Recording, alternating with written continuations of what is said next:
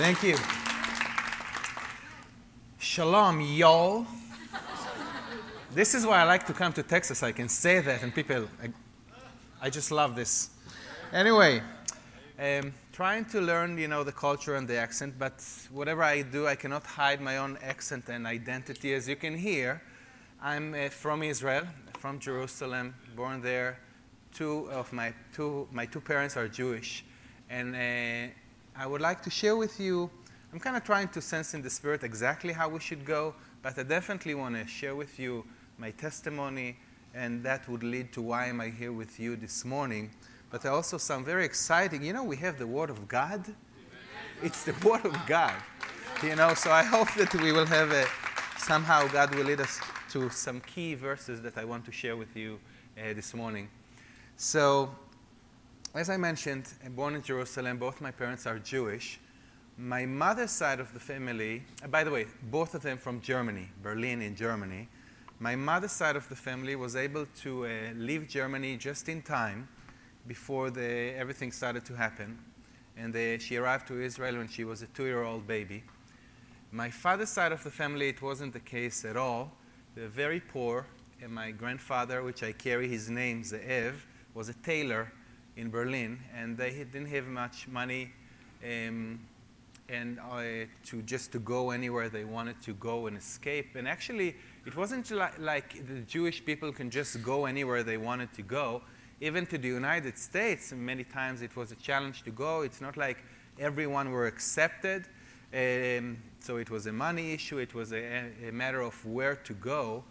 Um, and to Israel also, it was a challenge because the British ruled the land of Israel at the time, and you cannot just enter the land just like that. You needed to have some kind of a legal document that would uh, allow you to enter. So, um, somehow, through family that already lived in Israel at the time, my, my father's family received one ticket, one entry to Israel, and they were able to pay the money for one person to go on a ship and get there. So, for some reason, uh, the decision was made that it will be given to my father. He was 12 years old at the time. He had an older sister and a younger brother, but her parents decided that he is the one that should go. Uh, so he left at the age of 12. I have a picture of him standing on a boat and the waves behind him, and he's on his way to Israel. And he never saw his family ever again. All of them, including a two year old baby that died, that came to life, that was born after he left, were all died in Auschwitz. Uh, my grandparents, I never had grandparents, I never had uncles or cousins or nieces and all that. This is just words for me. It's not something that I ever had. My mother was the only child, and uh, my father's side basically all burnt in Auschwitz. So uh, that's why, even though I was born in Jerusalem, which some people may consider, you know, the holy place or whatever, for me it wasn't anything holy about that. It was just the place that I grew up. And my parents actually never be- taught me to believe in God or believe in the Bible or anything like that. I grew up as a secular Jewish man in Jerusalem. Uh, more than half of the population in Israel, by the way, today are secular. And um, I just lived my life. I just wanted to, you know, do what every kid want to do, play soccer, whatever. Nothing was special about Jerusalem uh, to me, and I definitely didn't believe in God because if God exists, how did He, and if we are the Jewish people, are His chosen people, how come that he just allowed all my family to die in Auschwitz along with six million other Jewish people just in the last century? I mean, this is like a big question. So my father, even though he, he was raised as a, in an Orthodox uh, religious Jewish family in Berlin, uh, he didn't teach me to believe in God. Uh, now we did celebrate, you know, the, the Jewish uh, traditional feasts which is really way more than that now. I realize it's God appointed times. But at, but at the time, it, you know, this is like Jewish people, this is what we do. So we did celebrate Passover and everything like that and different things. Uh, but didn't mean anything to me. It just didn't mean anything to me. And I wasn't even thinking, if you would ask me, I wouldn't say that I was searching for God or anything like that. Not at all. I had my own plans for my life. after serving in the uh, Israeli Defense Force, the army, the IDF, which is mandatory in Israel, so boys serve for three years and girls two years. Yeah, so after doing that, I went and I studied advertising, and I started to work in the advertising field in Israel, writing commercials for different things television, billboards, radio, newspaper, all that. And I did pretty well. Uh, but after about three years of doing that, I really wanted to give a chance to a big dream that I had three, since childhood, and that was about producing music. And um, I went to London to study music production. And my plan was to go there to learn how to do all that compu- computer stuff, to make music, to have a few hits on MTV and channels like that, to make a lot of money. And I'm still working on it now. But um, that was my plan. And, um, but something different happened when I was in London. I was already, how old I was? I was like 25 when I moved to London. And I studied, started my studies. And on my way from where I studied to where I lived, I had to take the bus. You know, London, those two, you know, two stories, red buses. And I'm sitting up, up at the second floor of the bus, looking around, and everything looks pretty normal you know, busy street, people walk by, stores and everything like that. But all of a sudden, something very unusual grabbed my attention. I saw that one of the stores, you know, as I was, you know, as the bus was moving along, one of the stores had a very unusual store sign. And it says, Jews for Jesus. I thought those people are confused. I mean, how you can believe, how can you be a Jewish man and believe in Jesus? This is like a complete contradiction. It's like I will tell you, you're going down here in Denton and you see a store, Christian for Muhammad. I mean, what would you think of them? This is like, they're nuts, right? So, anyway, so I was going back and forth like for about two years, and every time I pass by, I see this weird sign. And it took about two years until, for whatever reason, I was walking down that street rather than being on a bus, and I see this place, and I realized, oh, this is, this is the, the place. So I really wanted to go in to see how I can maybe help them or something. I wanted to walk in, but unfortunately, the door was closed. So all I can do is like just look through the glass window, and I see uh, in a very unprofessional way, just like boards like that with scriptures written in Hebrew, handwrite, handwrite written Hebrew. Just next, I'm just looking and I'm seeing all those verses in Isaiah and Jeremiah and all that. Okay, I figured it must be from the Bible. It has like a name, Jewish name, and it, a few numbers, so it must be the chapter and the verses or whatever. It's probably the Bible. It's in Hebrew and all that. But why is it here in London? It's, everything about it was weird. But then I look down and I see on a little shelf over there behind the window a very small red book, and it says in Hebrew, Habrit HaChadasha, the new covenant. In Hebrew. And I thought, who needs the New Testament in Hebrew? This is the Bible for the Christians. We Jews, if we want to believe in God and play religious and all that, in my mind at the time, we have a big enough book. You know, we don't need any extensions and everything. We have enough. We have enough. We don't need that in Hebrew now. But I was curious. I mean, it's just so unusual. I never expected to see anything like that in my life. So the next day I went back in. I went back, I entered the store, and I met a, a young man. I was in my 20s. He was in his 20s, a few younger than me. And to my shocking surprise, the guy looked normal. He was pretty nice, and he wasn't, you know, he didn't dress like a religious Jew or anything like that. You know, in Jerusalem, you know, we, we have like the Jew, you know, the, the religious areas and the secular neighborhoods. And all I know about the religious that they look weird in my eyes. They wear these black coats and hats and everything, even and it's like so hot outside, and they still wear coats and hats and everything is going around and things with the hair and all that. And he looked normal. So he even had a piercing in his nose.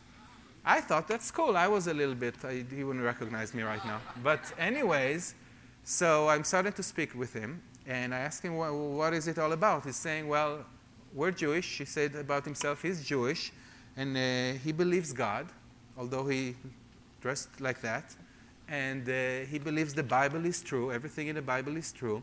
And that's why he said he believed that Yeshua is the Messiah. I said, Who? He said, Yeshua. I never heard the name Yeshua in my life. And then I realized, ah, yeah, he's talking about Jesus, obviously, but Yeshua, we don't call him Yeshua, we call him Yeshu. Now, here's the deal. Rabbis, centuries ago, they just changed Yeshua's name from Yeshua, which is four Hebrew letters. They took the last letter out, and now instead of Yeshua, everyone in Israel called Jesus Yeshu. And there is a big difference. Why is that? Because Yeshua in Hebrew means salvation. That's the meaning of his name. Now, Matthew chapter 1 tells us that the angel speaks to Joseph and telling him that the name of the child will be Yeshua because, he gives the reason why his name will be Yeshua, because he will save his people from their sins. Right? So Yeshua equals he will save his people from their sins. He is their savior, he is the salvation. I said, okay, that makes sense if there is something like that. And I didn't even believe in God, but if there is any Messiah, Yeshua sounds like a fitting name for that. And I said, you know what? I'm a very logical person. At the time in high school, I graduated like computer programming and all that, zeros and one and black and white and true and false. So there's only two options here. Either he's crazy, this guy, most probably, or what he's saying is the truth. There's nothing in between. It's either yes or no. And I said, well, you know what? I'm interested enough, I want to figure it out for myself to see what's the right answer here.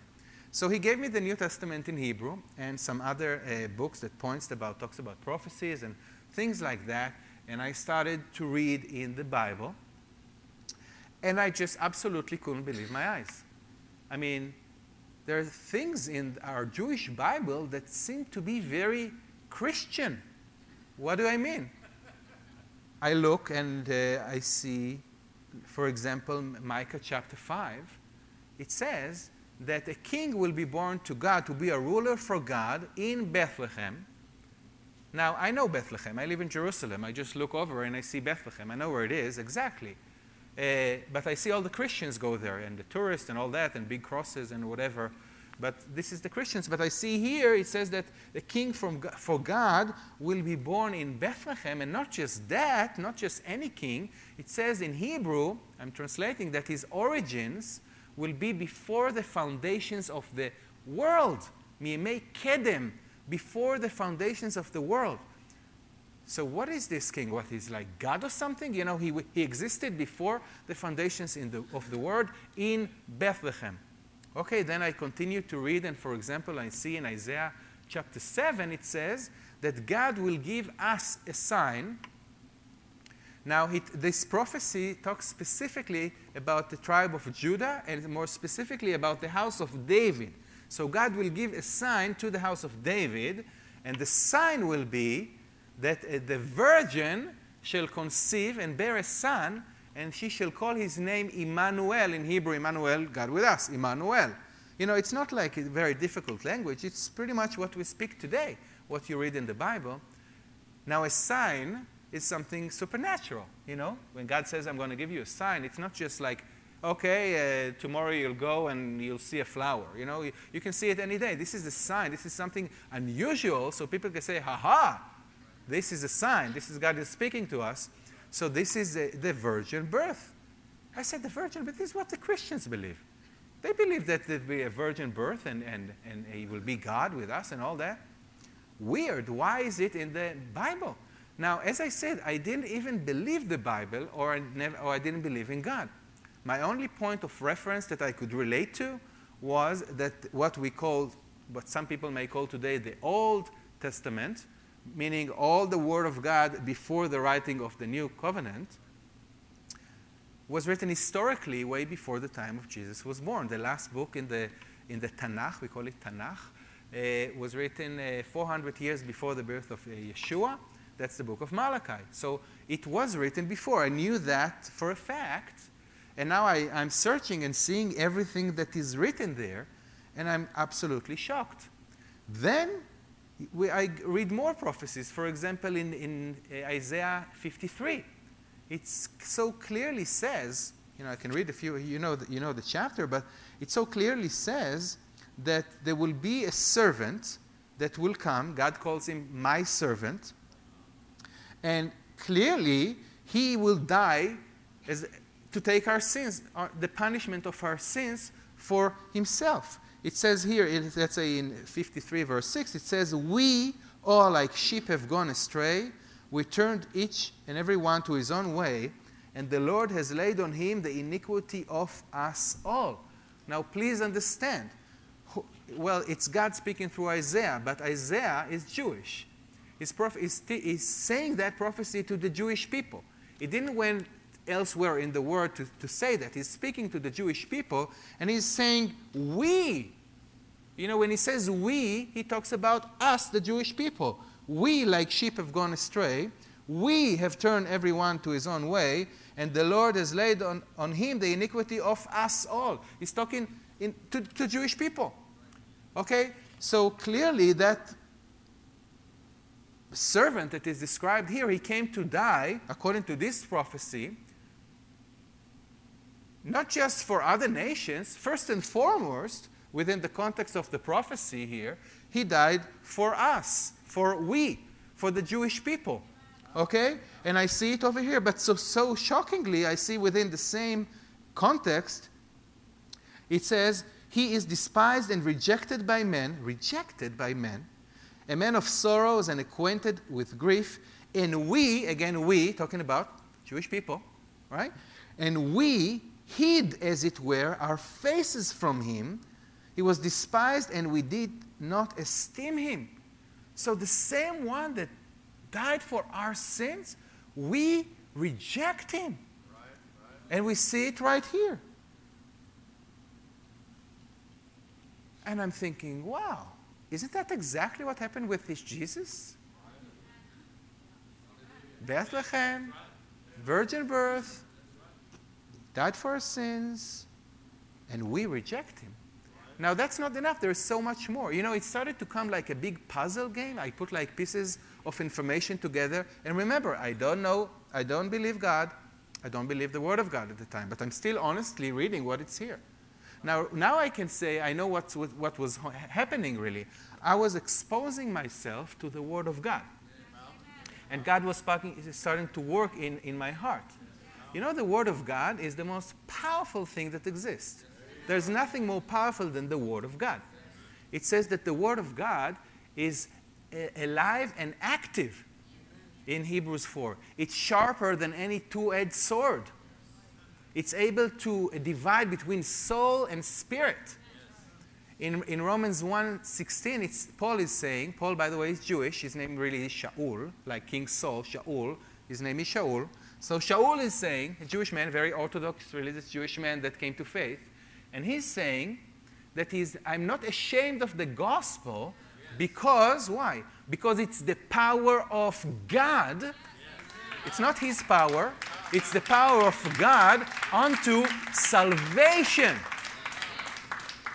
And you know, I've been to so many churches, instead, including a church that I attend here in Carolina. It's getting better there. But for some reason, people think that Romans 1.16 kind of end here. They think this is the verse. I'm not ashamed of the gospel because it's the power of God unto salvation, period. Right. It's not. The verse continues, by the way, and it says, To everyone who believes, and then it says, unashamedly, to the Jew first, and also to the nations. Now, does it make sense? Yes. The Jews are more important? No. That God loved the Jewish people more than anyone else? No. But eh, like we see here, the, the promise of salvation came from Israel. Like we see from Isaiah chapter 9, it was prophecy about the, king, the house of David. And then Isaiah is speaking about we, about the Jewish people. And he would come from Israel. You know, in John chapter 4, Yeshua is saying to the Samaritan lady, woman, it says that salvation is of the Jews right? So it just makes sense that, you know, this is like, like a family that's being extended, but you start with the immediate family, right? So it's the same kind of a simple logic that we see here. So not just that, even on the timeline, when exactly it should happen. Well, we read in, in Daniel chapter 9, the, the angel comes to Daniel after he prayed and fasted for 21 days, and then he comes to him and he tells him that he will tell him secrets. Uh, and, and then he's trying to describe about the Messiah. And he's saying very, now at the time of Daniel, it was in, in Babylon, so the first temple was destroyed at that time. It was the Babylonian exile, okay? And that's the time when the angel speaks to Daniel. And he's telling him, okay, this is what's going to happen.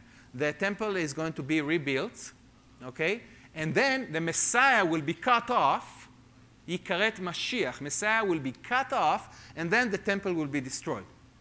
So you know exactly, you know, the time, the season where the Messiah should be cut off, like we understand from Isaiah 53, to die for sin. Now the word cut off, yikaret, it's, the, it's a word, it has two meanings in Hebrew.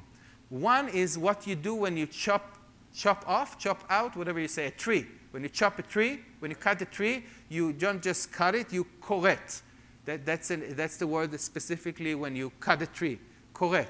But it's also a word in the Bible, every time God is cutting a covenant, making a covenant. So Yikaret Mashiach, you see there is a covenant. It's related to covenant because of this Hebrew word, koret, karat. So I see it over here.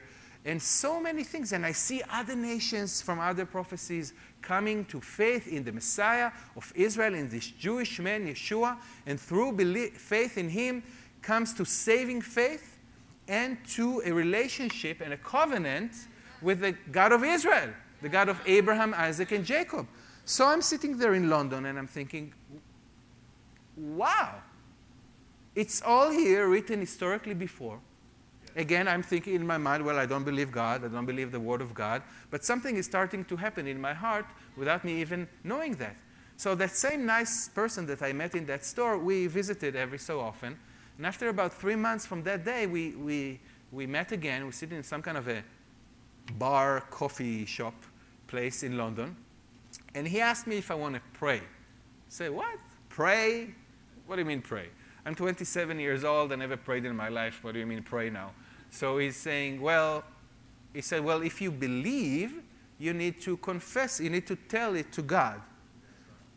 Now, he, we've, of course, we've been in touch for many years, so he, he tells the story why he asked me if I wanted to pray because we talked about the Holy Spirit and I asked him, okay, well, how do I receive the Holy Spirit? So he told me, he told me, okay, you need to pray. Okay, so I said, look, I don't know what you're talking about really. Uh, you tell me what I think I should say, and uh, let's just do it in segments, and I'll examine, you know, and if, if I agree, I'll say. If no, no, no big deal, okay? So he's saying something, and I'm thinking about it, I say, yes, Sure, I believe that. So I repeat after him. And then he says something else, and I'm thinking about it. Oh, yeah, that's exactly what I read here in this prophecy and everything. Yes, I, sure, yeah, I believe that. So I repeat after him. And he continues like that for like a minute or two. And all of a sudden, this guy, Aaron, is so happy. I said, What happened? He's telling me, You believe. I said, I do. And then I thought for a second. I say, I actually believe that. You were speaking to me like two minutes before, I would say, I don't believe in God, don't believe the Bible, blah, blah, blah. And all of a sudden, I can actually, honestly say it. From my heart, I actually believe that. Praise God. So my time in London was over just a little bit after that. Um, I'm still not famous in MTV or anything like that. Nothing like that happened. But then I'm going back to Israel and I'm to Jerusalem to my father, Yosef, Joseph. Um, and I'm telling him, Abba, Yeshua is our Messiah. I believe that. I, it's all over the Bible. Right. Yeshua is our Messiah.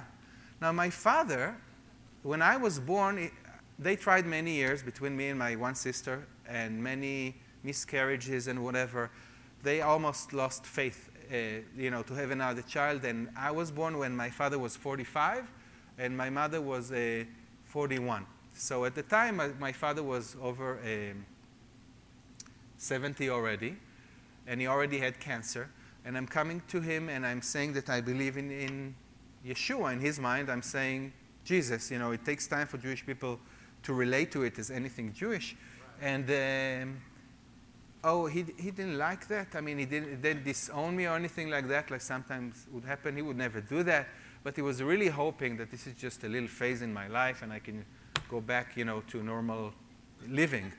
Um, then I met my wife. She's a Jewish believer as well. She came to Israel from the United States after college, and then we got married uh, pretty fast, even faster than your pastor.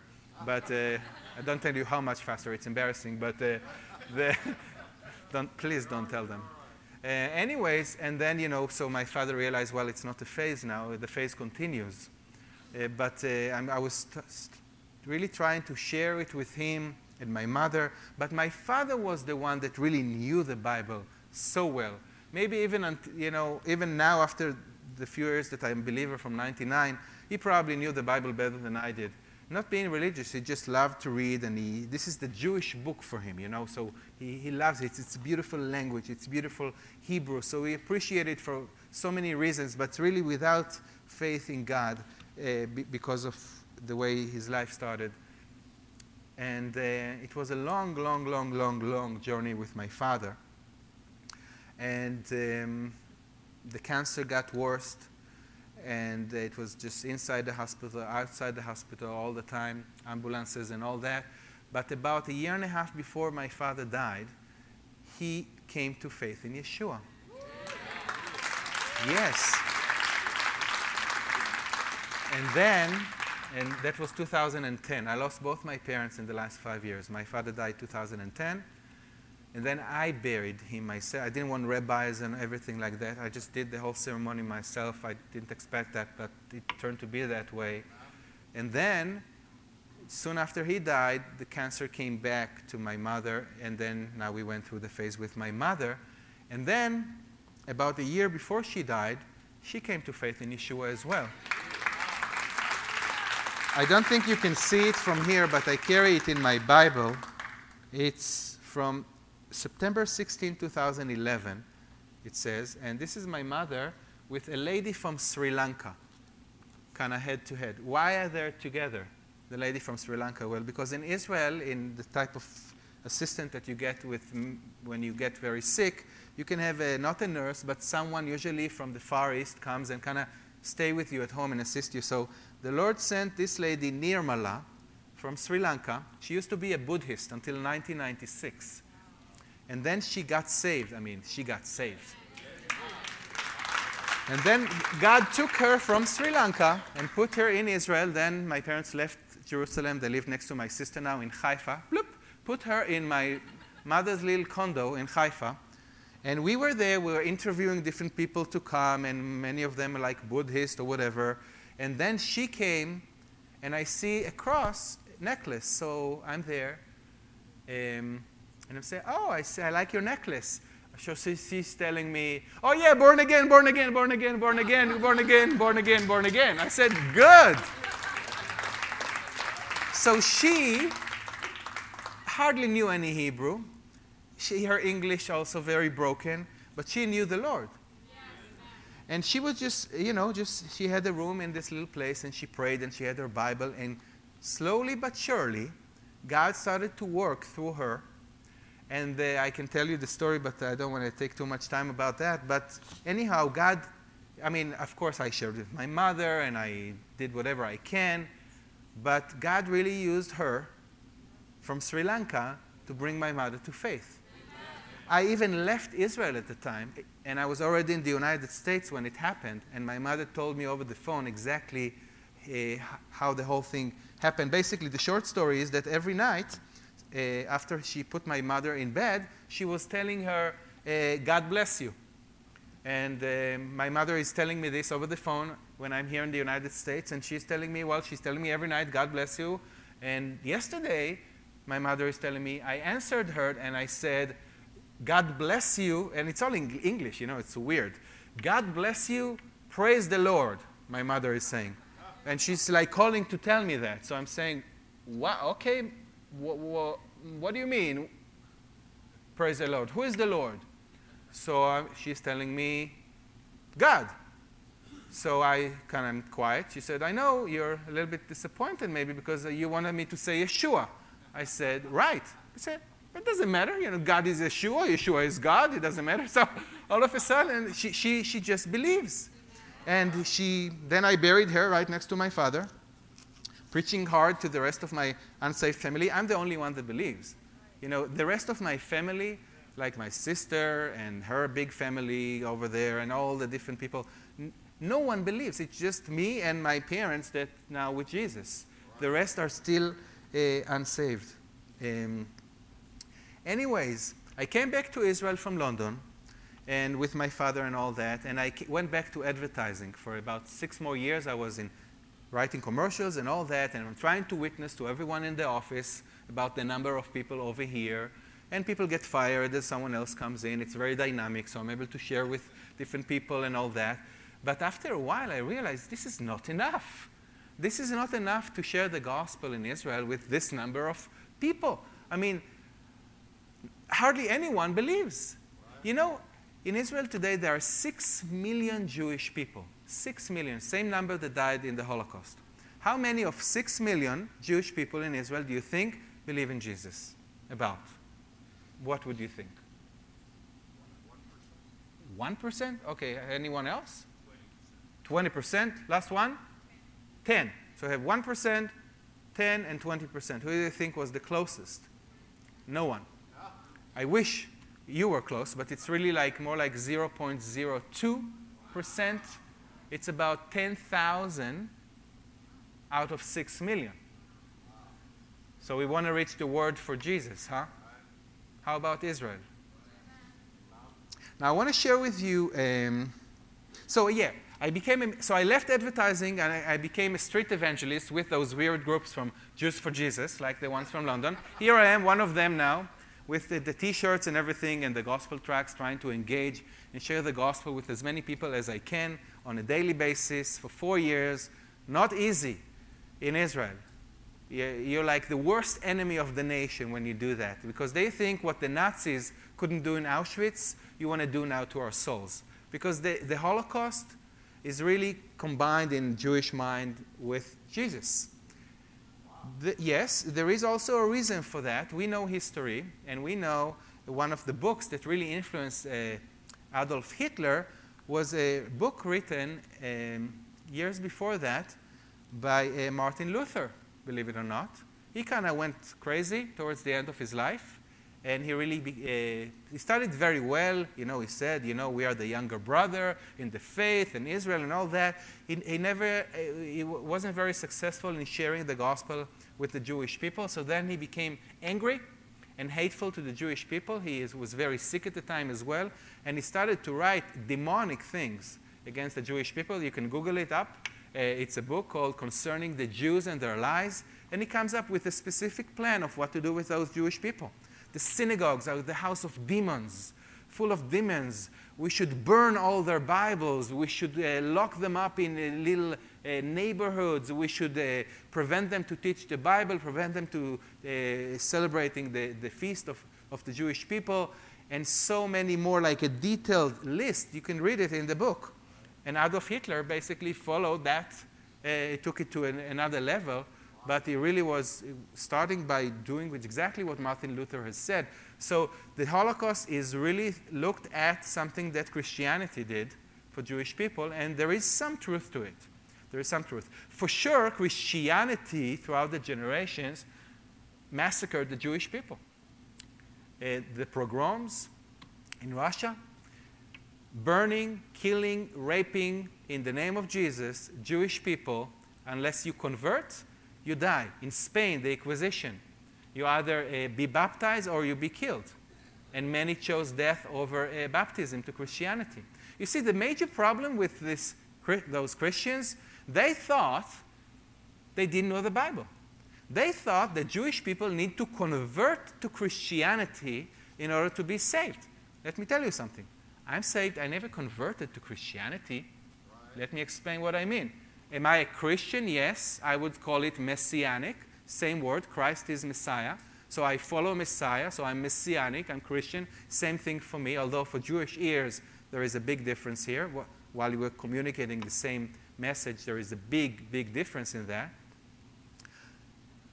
The Messiah of Israel, there is, I mean, he's the most Jewish man ever lived. He's Jewish from the tribe of Judah, from, from the house of David. He's the most Jewish person ever lived. And he's going to come back as a Jew again, by the way. He's coming back not as the Catholic or Pope or something, he's coming back as a Jew, as the lion of the tribe of Judah. So, so no need to convert. The Messiah of Israel didn't come fulfilling all those promises of the Hebrew prophets. He didn't come to the Jewish people to convert them to another religion so they can be saved. This is a, just a ridiculous thought. You see, you don't need to convert. Do you need to be born again? Absolutely. But you are a dead, a spiritual dead Jew, and then you're born again, and you're, and you're born again Jew now. That's it. You never convert to another religion. Jewish people, when you say convert, you think, okay, you're not Jewish anymore. Forget about it. I'm not going to do, I'm Jewish. All my family died in Auschwitz because I'm Jewish. Okay? I'm not, not, not going to be anything else, and I don't need to be anything else. The disciples never converted to any other religions. They were Jewish people. Amen. Everyone in the Last Supper, which was Passover, eh, were just Jewish people. You know, and everything was fine. He never said to them, you know, this is the cup of the new covenant, but you only can do it if you convert to Christianity. You know, he never said that, and he never meant that, and that's not God's plan. Jewish people are Jewish people. You're either going to be saved or unsaved Jew, and whatever other nation, you're either saved or unsaved Costa Rican or whatever, right? Same thing. You don't need to convert to Judaism. Jewish people don't need to convert to Christianity. Now, I want to, how many min- minutes do I still have? Until what time? About? About?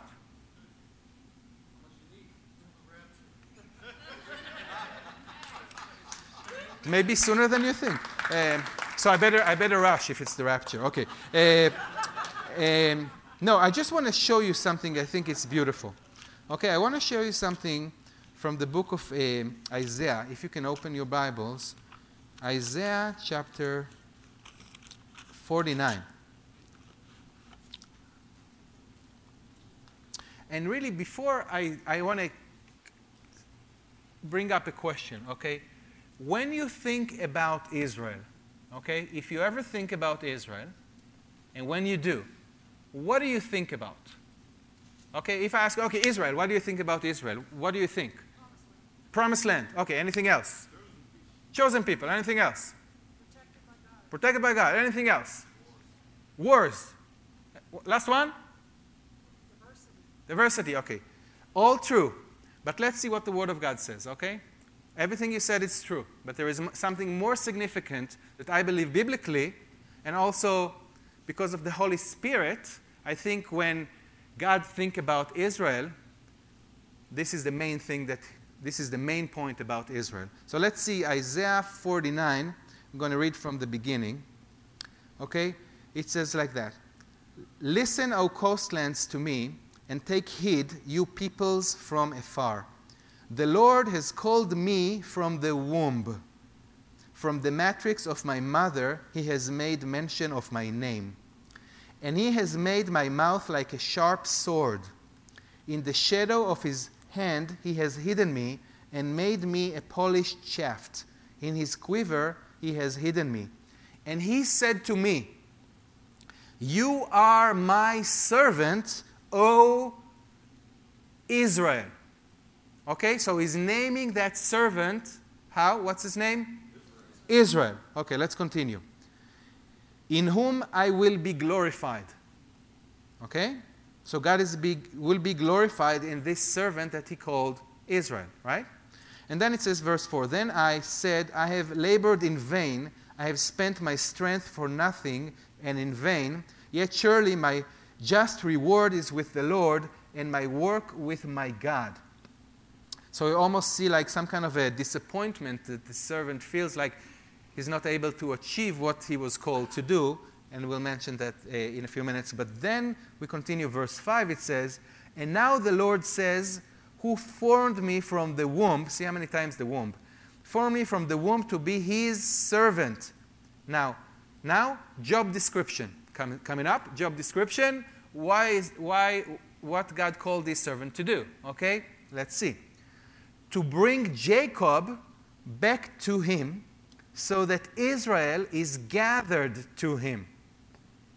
Let's think for a second if that makes sense. Okay, the name of the servant was Israel. Okay, now he should do what? He should bring Jacob. Who is Jacob? Jacob is Israel. Jacob back to him so that Israel is gathered to him. Okay, how can Israel gather Israel? What's going on? Okay, let's continue. For I shall be glorious in the eyes of my Lord, and my God shall be my strength. Indeed, he says, it is too small a thing that you should be my servant to raise up the tribes of Jacob and to restore the preserved ones of Israel. So God is saying to this servant, Yes, definitely, I called you, like I just said in the previous verse, to bring Jacob back to God and, and so that Israel is gathered back to him. But now he's saying there is something more to this job description. And he's saying it again. It, it's not just to raise up the tribe of Jacob, it definitely is for that. That's the first thing he's mentioning here twice. It's not just for that, and it's not just to restore the preserved one of Israel. I will also give you as a light to the Gentiles that you should be my salvation to the ends of the earth. Who is this Israel? Who is the one that came to save Israel and also was the one that God called to be his light to the nations and to be his salvation to the ends of the earth? It's Yeshua. What's his name over here? Israel. You know, he has different names like Emmanuel and, and different names. But one of his names, his identity, who he is, is Israel. You know, Jesus said to the Samaritan women, salvation is of the Jews. Right? And it's coming from Israel. And so, what I'm trying to say, tell you, next time you see this Israeli flag over there, which I so love the fact that you have it, when you see this flag, yes, you can think about the promised land, you can, you can think about all those things which are true, but really, the main thing, you know, this is the Star of David there in the middle. This David, the son of David, we're talking about Yeshua. We're talking about Jesus. Jesus is Israel. Now, let me explain that. Israel can never fulfill that promise because we all fall, short, fall short. You know, we cannot be allied to the nations because we have darkness in our hearts, like any other uh, group of people. Doesn't matter which group God would choose, you know, they will need to be born again. Right? Yeshua said to Nicodemus, uh, the rabbi, in uh, John chapter 3, you cannot be uh, enter the kingdom of God unless you are born again. Okay? So just like it's true for Nicodemus or any Jewish person, that's true for anyone. So we, Israel, could never fulfill that call unless one will be born from a virgin.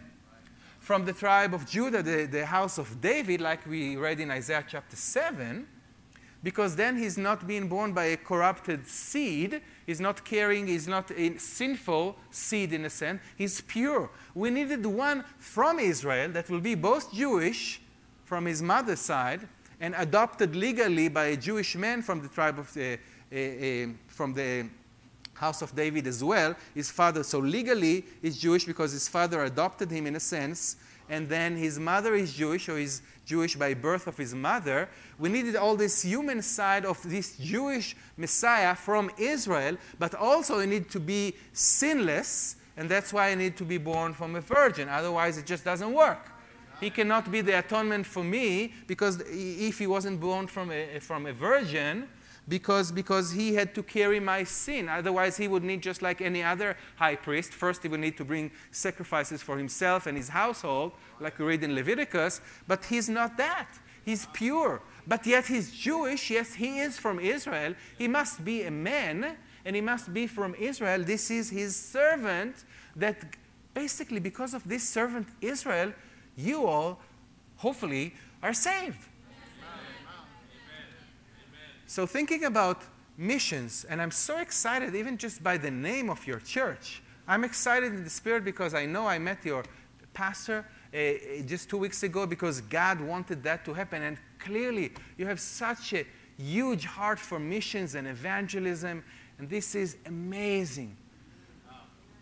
I wish every church that I was speaking would be so missionary oriented as, as, as you are.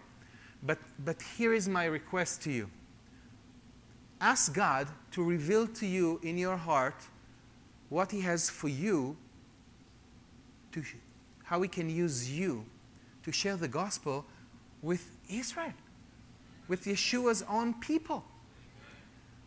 Talking about unreached people group. The Jewish people are pretty much unreached percentage wise, I think it's probably one of the lowest in the whole world. And there is also a very significant reason to share the gospel with the Jewish people, other than just being motivated and moved by the Holy Spirit with the love of God. It's because Yeshua himself said, I want to read that verse to you. In Matthew chapter 23, he's prophesying over Jerusalem.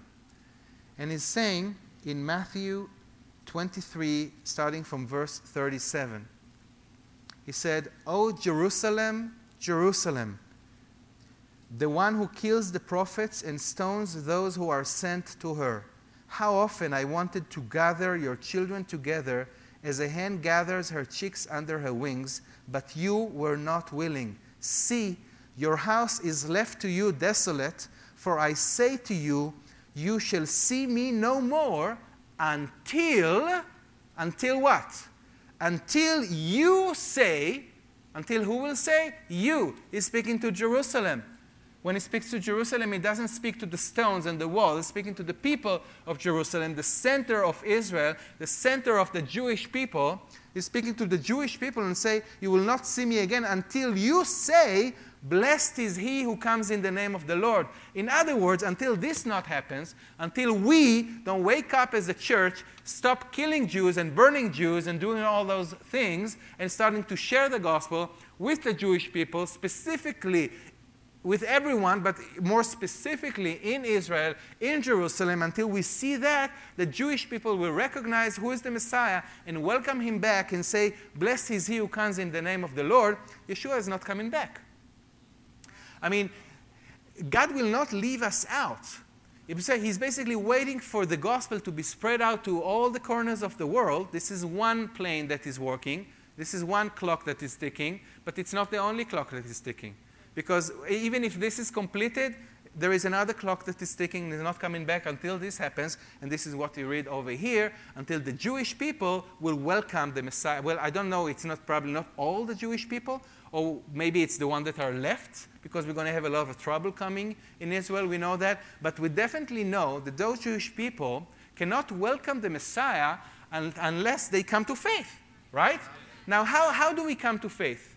Biblically, we come to faith, it says in Romans 10 17, that faith comes by hearing, and hearing by proclaiming the word of Christ, it said in Greek. Some translation says God, that's true. Christ, the Messiah, is God. But the Greek says Christ, meaning the gospel. Meaning we need to talk people about Yeshua, not just about God. You know, you, you're not saved because you believe in God. You're saved because you believe in God, enter a new covenant with Him through Yeshua.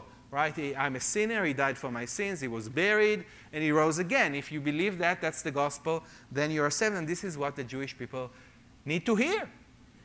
That's why I left being a missionary on the streets four years ago, and I just realized there is a better way. There is a way to reach more people so we, so, so we can get to this place then the Jewish people are saved. First of all, every day Jewish people die without Jesus, and they're going to hell. So you can love Israel by whatever, you know, uh, support this party on that this party. It is important. You can go to a trip, you can pray for Israel, and this is all very important the prayer is the, is the basic of everything. But I see prayer more as like plowing the ground. Plowing the ground. We need to plow the ground. But there are seeds that needs to be planted as well. And that seed is the Word of God. That seed is the Word of God, and people need to hear. People don't hear because we pray. People may, may be more, uh, have a better soil in their heart because we pray, hopefully, or, or, or things like that. But still, we need to sow. And we need to sow the Word of God. So that's why I started the project, which I want to show you just briefly how it works. Let me say that just that. Just in the last few, few months, I ran a very short test run for this thing that I'm just going to launch big time. Um, and I have uh, nearly 45,000 Jewish people in Israel hearing the gospel. 45,000. And I want to show you how it works. This project is called Hear, O Israel. You have it on those cards. And the reason it is because faith comes by hearing. Okay? And what it is, it's basically we, the people of Israel need to hear the gospel. They need to hear the, whatever we read here in the New Testament. This is the gospel. They never read that because they, they don't think, like I did, they, we don't think it's even related to us. We think it's about, not about something that relate to us. It, we think it's a book about the Pope. Most Jewish people will say it's probably talk about the Pope and how you choose a Pope or how you kill Jews, like instructions. We don't think it talks about the coming of our Messiah. So the problem is the book does not exist in Hebrew in bookstores in Israel. There is such a spiritual opposition. We, we don't carry that in bookstores in Israel. So, how can they read that? How can they see that? Well, the other problem, even if it was in a bookstore, as I said, it's not a book that Jewish people would like to read. Okay? It's not for us. And the third problem is that it's simply a book. What do I say by that? Well, people just don't read books as much as they used to. Every year, less and less and less and less and less and less. People read books. Instead, what do they do? They spend time online. And what they prefer to do online is not reading, it's just viewing YouTube, YouTube videos and things like that. So why don't we just take the power of God unto salvation, the Word of God, the New Testament in Hebrew, in the heart language of the Jewish people, take it outside of the book, put it on YouTube in video clips, chapter by chapter, and then promote it to Jewish people to hear and watch it and able to connect us, contact us through that.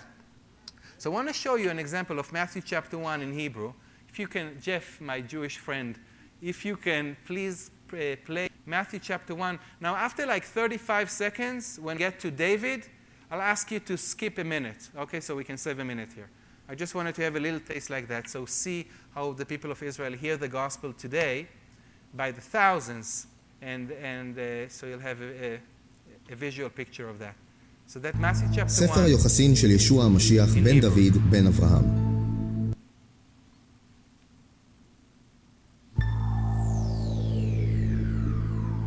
ספר היוחסין של ישוע המשיח בן דוד בן אברהם. אברהם הוליד את יצחק. יצחק הוליד את יעקב, ויעקב הוליד את יהודה ואת אחיו. יהודה הוליד את פרץ ואת זרח מתמר, פרץ הוליד את חצרון, וחצרון הוליד את רם. רם הוליד את עמינדב, עמינדב הוליד את נחשון, ונחשון הוליד את צלמון. צלמון הוליד את בועז מרחב, בועז הוליד את עובד מרות, ועובד הוליד את ישי. ישי הוליד את דוד המלך. Can you stop here for a second? Okay, we got to King David. Now, for Jewish people, this is a shock. First of all, it's Hebrew, and it's all about Jewish people. There's not even non-Jew mentioned here, and we hear about Abraham and Isaac and Jacob. Oh, so it does relate to us, this New Testament book. Okay, and now King David, we all know the Messiah should come from King David. It's not a coincidence that God chose to start the writing of the New Testament with Matthew chapter 1 with a genealogy. It's not boring, it's powerful, it's the Word of God, and this is what proves that He is the Messiah. Okay? So we want to see, we got all the way to, uh, if you can skip to well, like one and a half minutes, or like if you go like here or something, let's say.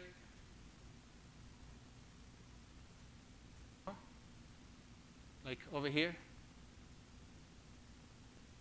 Okay, if you play here, that'll be okay. ואליקים הוליד את עזור. עזור הוליד את צדוק, צדוק הוליד את יכין, ויכין הוליד את אליהוד. אליהוד הוליד את אלעזר, אלעזר הוליד את מתן, ומתן הוליד את יעקב. יעקב הוליד את יוסף, בעל מרים, אשר ממנה נולד ישוע, הנקרא משיח. Mashiach, Messiah. Well, it's Jewish, right? So we need to communicate ובכן, it as a Jewish הדורות- message. Yeah, you can continue. כל הדורות מאברהם עד דוד, 14 דורות. ומדוד עד גלות בבל, 14 דורות. ומגלות בבל עד המשיח, 14 דורות.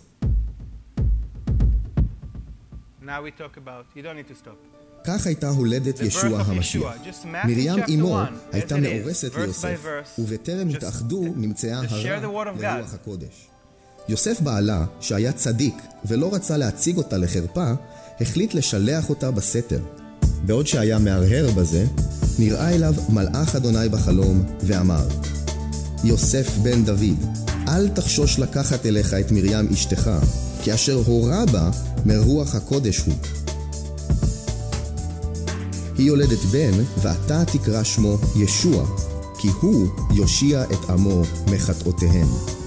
כל זה אירע למען יתקיים מה שדיבר אדוני בפי הנביא. הנה העלמה הרע ויולדת בן, וקראתה שמו עמנואל.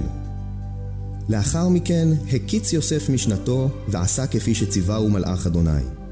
הוא לקח אליו את אשתו מבלי שידע אותה, עד אשר ילדה בן, וקרא את שמו ישוע. Yeshua. Matthew chapter 1 ends with the word Yeshua. Now, as I said, the number of viewers already seeing that. The only reason why I don't have like 10 times more views, it's because I was patient. How do I get each one of those views? I work through a system. Every view like that, each of those chapters cost me $3,000. That's an average. In Matthew, you have about 31 verses per chapter on average. So that turns to be about $100 per verse for the production of the videos. I'm already at chapter 12 now. Now, then once we have the videos, they're on YouTube, we promote it so people in Israel see it. It's in front of them and they choose to see it. And if they watch it for at least 30 seconds, I pay 12 cents. So that's how we got to this number. But I was patient. I stopped it, I put it on hold until I had this, which was just printed two weeks ago. This is a Hear, O Israel CD. It's all the Word of God, putting together the old and the new. Most of the songs, other than the last one, are in Hebrew. The purpose I did this CD is to give it away for free in Israel. For everyone that is watching the videos, they will have a place to click. Click here for a free Hear, O Israel CD. Then they receive it for free. They have to give me their contact information, right? email, telephone number, everything, mailing address. There I know where they live. I know they're open. They watch the video. They're willing to give the contact information. Then they get the CD. It's all through music. It's the Word of God in a very powerful tracks of songs, of music that communicates truth like you must be born again. Like I said with Nicodemus, putting it with Ezekiel together, that God promised us uh, to give us a new heart and a new spirit. Uh, so we're putting the old and the new together in each of these songs. One of them, like the song I Came to Fulfill, it has the narration and the music and, and singing of the, old, of the Ten Commandments, and then Yeshua is singing, I didn't come to abolish the law, uh, but to fulfill the law, and so forth. So it's, every one of those is really packed together. Number nine, the last before one, is the Hear, O Israel. I recorded people from about 20 different languages saying the Shema, the Hear, O Israel, from Deuteronomy 6, both in their own language and in Hebrew, and it becomes like a picture of all nations calling Israel to hear. So all that is here, and I'm starting to give them away in about two weeks. So you're also able to get the copy for you. I believe you'll benefit from it. It's the Word of God in Hebrew. It's a very unique. I don't think you have any. Do you have a CD in Hebrew? Any worship CD? So that may be your. You have one. Okay. So that may be your first one, and I would appreciate if you take one or even two of them and giving it to a Jewish friend or to anyone. By you doing that, that will help me give them away for free in Israel. And then I work with congregations on the ground to follow up on all those people and disciple them. You have this card that you see here. This will give you again the, the idea of, of the cost involved with this project. Please ask the Lord in what measure He would have you participate and be part of bringing the gospel back to the Jewish people. Uh, you can do it today. You can also do it monthly if you can. Whatever you can, everything helps. As I said, even if you give 12 cents a month, you share the gospel with one Jewish person a month. So even that will be a, will be a huge blessing. That person can come to faith and lead so many others in Israel. So, so you never know what's going to happen. In any case, please fill those cards so I can add you to my newsletter list. I will be in touch with you monthly. If you can do it in print, so I can actually understand what you write, that'll be helpful. So I would uh, really appreciate that. And thank you so much again for the opportunity to be with you. God bless you in the name of Yeshua. Amen.